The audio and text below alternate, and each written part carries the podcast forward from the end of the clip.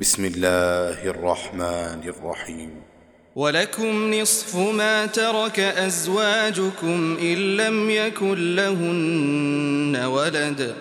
فإن كان لهن ولد فلكم الربع مما تركن من بعد وصية يوصين بها أو دين.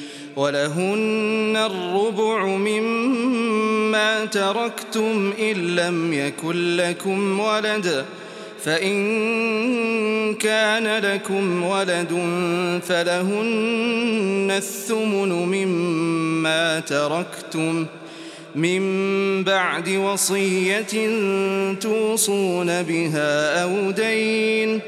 وإن كان رجل يورث كلالة أو امرأة وله أخ أو أخت وله أخ أو أخت فلكل واحد منهما السدس فإن كانوا أكثر من ذلك فهم شركاء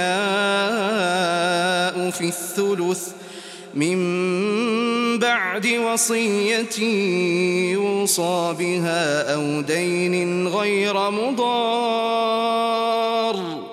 وصية من الله. والله عليم حليم. تلك حدود الله.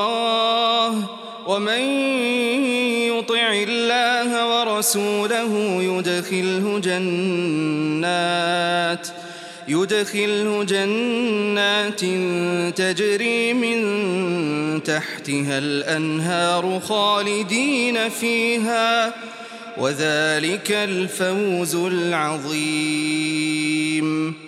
ومن يعص الله ورسوله ويتعد حدوده يدخله نارا خالدا فيها وله عذاب مهين.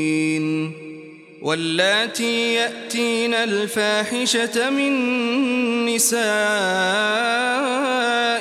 فاستشهدوا عليهن فاستشهدوا عليهن أربعة منكم فإن شهدوا فأمسكوهن في البيوت حتى يتوفاهن الموت حتى يتوفاهن الموت أو يجعل الله لهن سبيلاً.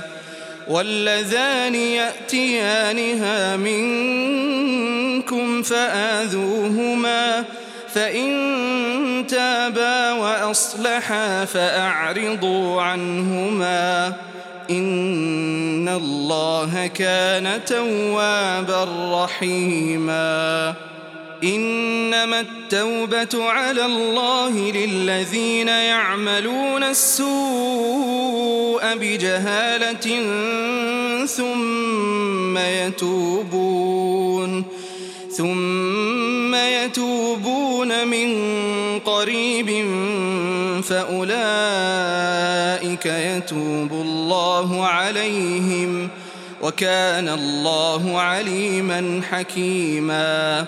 وليست التوبة للذين يعملون السيئات حتى إذا حضر أحدهم الموت حتى إذا حضر أحدهم الموت قال إني تبت الآن ولا الذين يموتون وهم كفار. أولئك أعتدنا لهم عذابا أليماً